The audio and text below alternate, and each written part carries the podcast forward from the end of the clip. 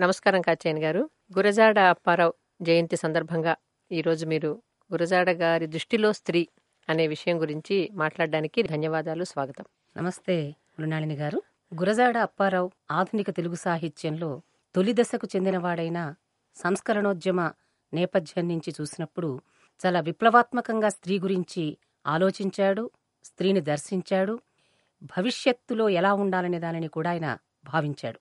ముఖ్యంగా ఆయన ఆధునిక మహిళలు మానవ చరిత్రను తిరిగి రచిస్తారు అని స్పష్టంగా పంతొమ్మిది వందల పన్నెండు లోపల చెప్పినటువంటి వాడు. ఆయన ఆదర్శం ఈ రోజున కూడా ఇంకా నెరవేరవలసినటువంటి అంశంగా ఉంది. ఈ రోజు స్త్రీలు ఆ కృషిలో ఉన్నారనే మనం భావించవచ్చు అంటే ఆయన అప్పుడే ఈ రకమైన దర్శనం ఎట్లా చేయగలిగాడంటారు? అంటే చరిత్రను పునర్లిఖిస్తుంది అనే నమ్మకం ఆయనకి ఎట్లా వచ్చింది అసలు? గురజాడ అప్పారావు తెలుగు సాహిత్య రంగంలోకి ప్రవేశించే నాటికి వీరేశలింగం పంతులు సంఘ సంస్కరణోద్యమం ఉంది. ఆయన స్త్రీ గురించి ఆలోచించిన పద్ధతులు చేసినటువంటి కార్యాచరణ ఉన్నాయి. తర్వాత గురజాడప్పారావు ప్రపంచాన్ని బాగా చూసినటువంటి వాడు. ఆయన శంభు ముఖర్జీ దగ్గర నుంచి చాలా ప్రేరణలు పొందాడు. పొందినప్పుడు చదువు ముఖ్యం అంతకంటే లోకాన్ని చదవడం ముఖ్యం అనేటువంటి అవగాహన కలిగి ఉన్నటువంటి వాడు.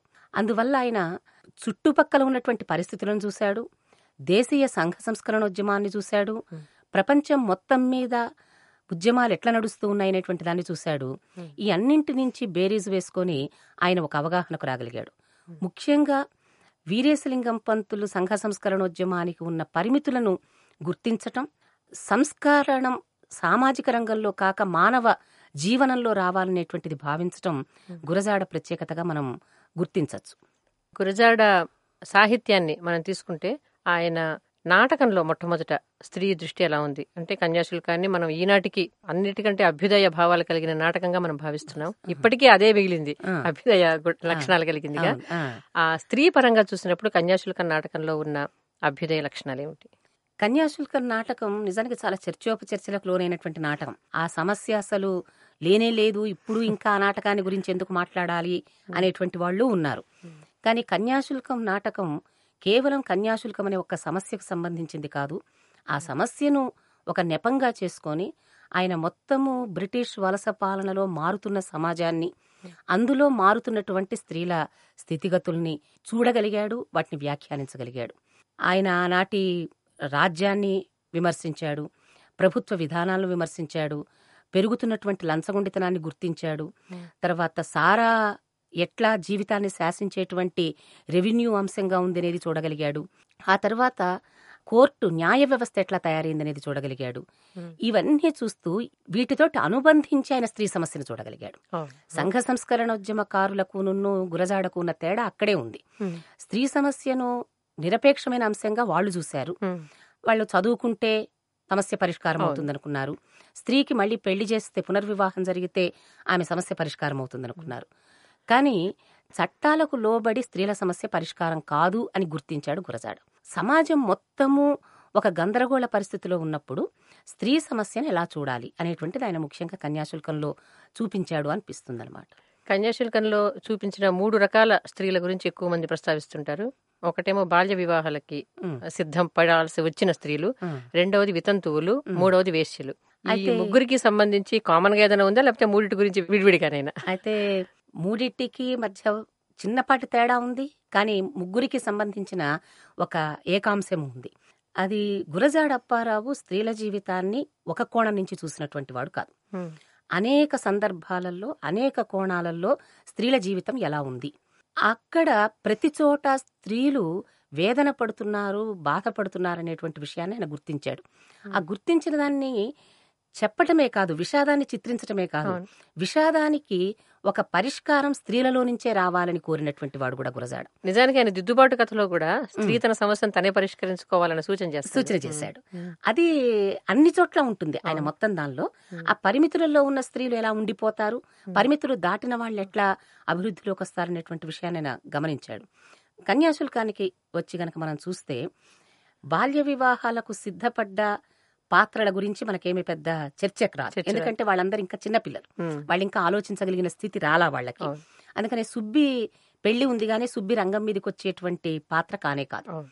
కానీ సుబ్బి పెళ్ళి వితంతువులకు ఎటువంటి స్పందనను కలిగించింది తల్లులకు ఎటువంటి స్పందనను కలిగించింది తర్వాత లోకానికి మనుషులకు ఎటువంటి స్పందనను కలిగించింది చివరకు వేశ్య కూడా దానికి ఎట్లా ప్రతిస్పందించింది. ఈ అన్ని విషయాలు మనకు దానిలో వస్తాయి ఇప్పుడు వితంతువులను మనకు బుచ్చెమ్మ ప్రతినిధిగా వితంతువులు ఏమనుకుంటున్నారు Hmm. మీనాక్షి ప్రతినిధిగా వితంతువులు ఏమనుకుంటున్నారు ఈ రెండింటిని చూపించాడు గురజాడ చాలా సమర్థవంతంగా కనిపించే పాత్రలనే కాకుండా కనిపించని పాత్రల్ని కూడా దృష్టిలోకి తీసుకోవాలి. తీసుకున్నప్పుడు ఆ ప్రపంచం మొత్తం మనకు సమగ్ర రూపంలో భాసిస్తుంది Hmm. ఈ గిరీశం తన పెళ్ళి చేసుకోమని వితంతు వివాహం గురించి అభిప్రాయము అడిగినప్పుడు బుచ్చమ్మని. మా అచ్చమ్మని చేసుకోరాదు అని అంటుంది అంటే అక్కడ వాళ్ళు నీలాటి రేవు దగ్గర. కలుసుకున్నప్పుడు వితంతువులు కలిసినప్పుడు వాళ్ళు ఏం మాట్లాడుకుంటారు? అనే దానిని ఆయన మనకు చెప్పకనే చూపించాడు. అంటే వాళ్ళు వాళ్ళ సొంత సమస్యలు మాట్లాడుకుంటారు.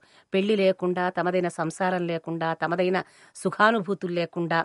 పుట్టింట్లోనో అత్తింట్లోనో చాకరీ చేయాల్సినటువంటి స్త్రీ తనకు ఒక వ్యక్తీకరణ తన తోటి స్త్రీల మధ్య. అందుకని వాళ్ళు అక్కడ వ్యక్తీకరించుకోగలిగారు. కానీ అచ్చమ్మకు మళ్ళీ పెళ్ళి చేసుకోవాలనే కోరిక ఉంది అనేది బుచ్చమ్మ ద్వారా మనకి. అర్థమవుతుంది.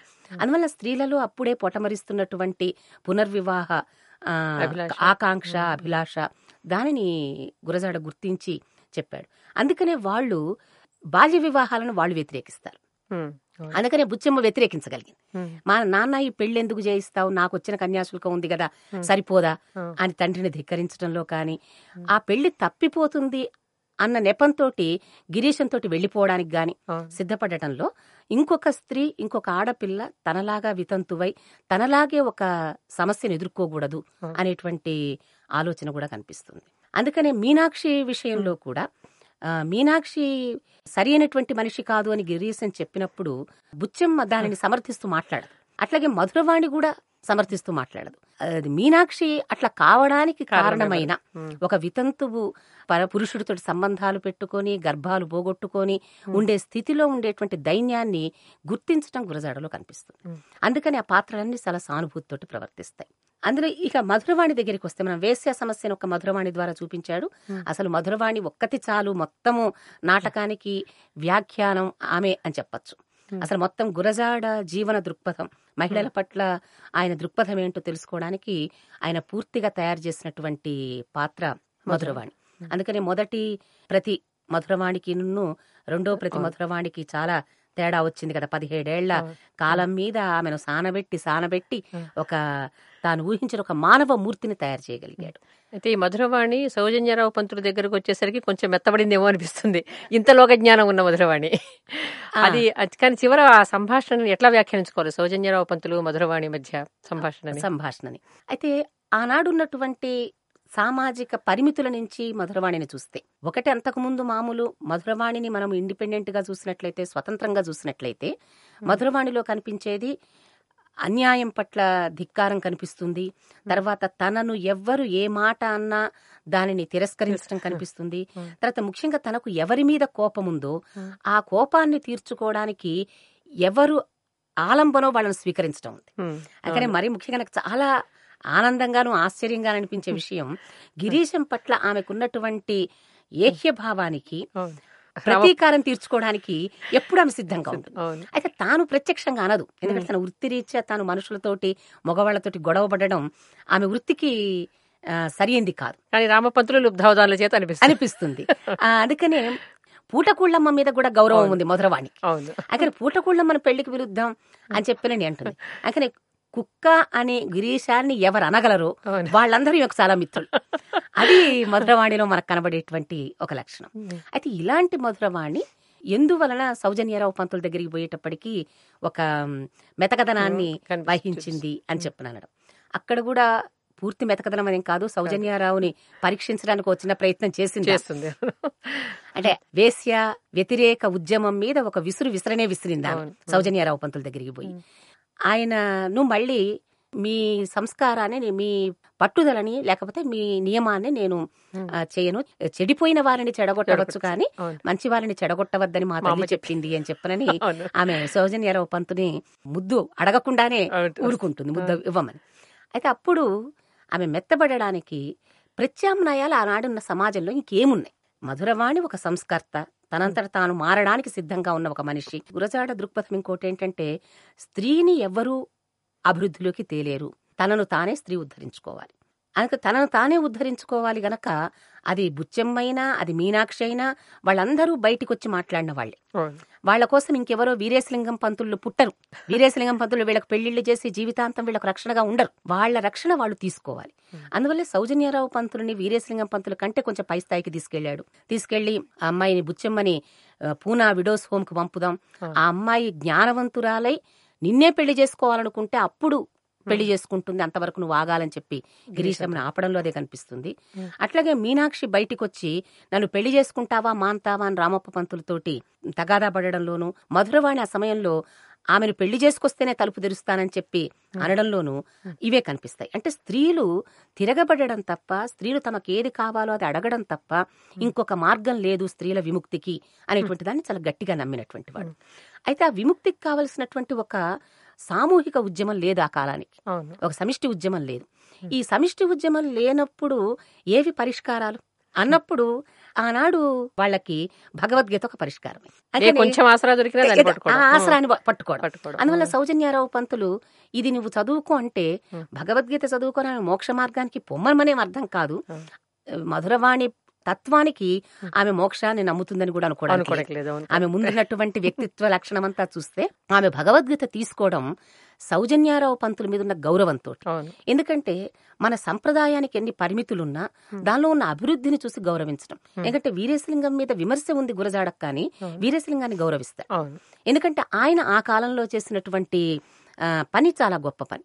ఆ గొప్ప పని పునాదుల మీదనే గురజాడ చేశాడు. అందుకని తర్వాత చలం కూడా చూస్తాం. నా స్పిరిచువల్ ఫాదర్ వీరేశలింగం అని చెప్పానని అన్న చలం. మరి వీరేశలింగాన్ని చాలా విమర్శించాడు.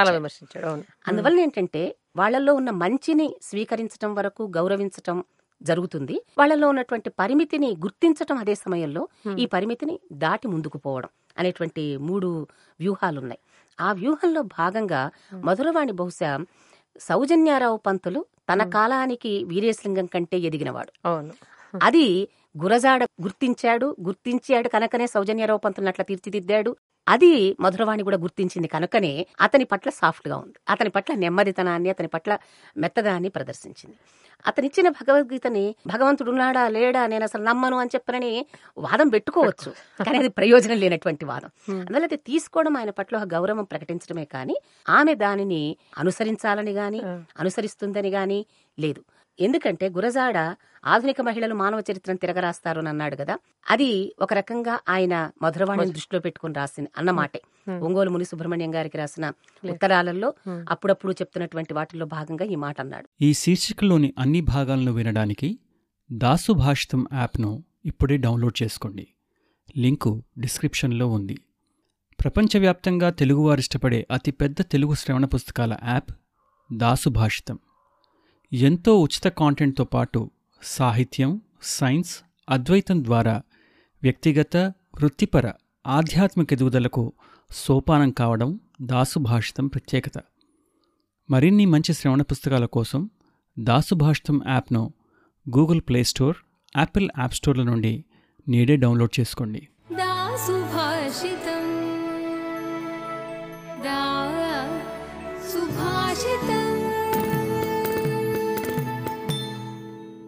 దాసుభాషితం సమగ్ర శ్రేయస్సుకు సోపానం W W W dot Dasubhashitam dot com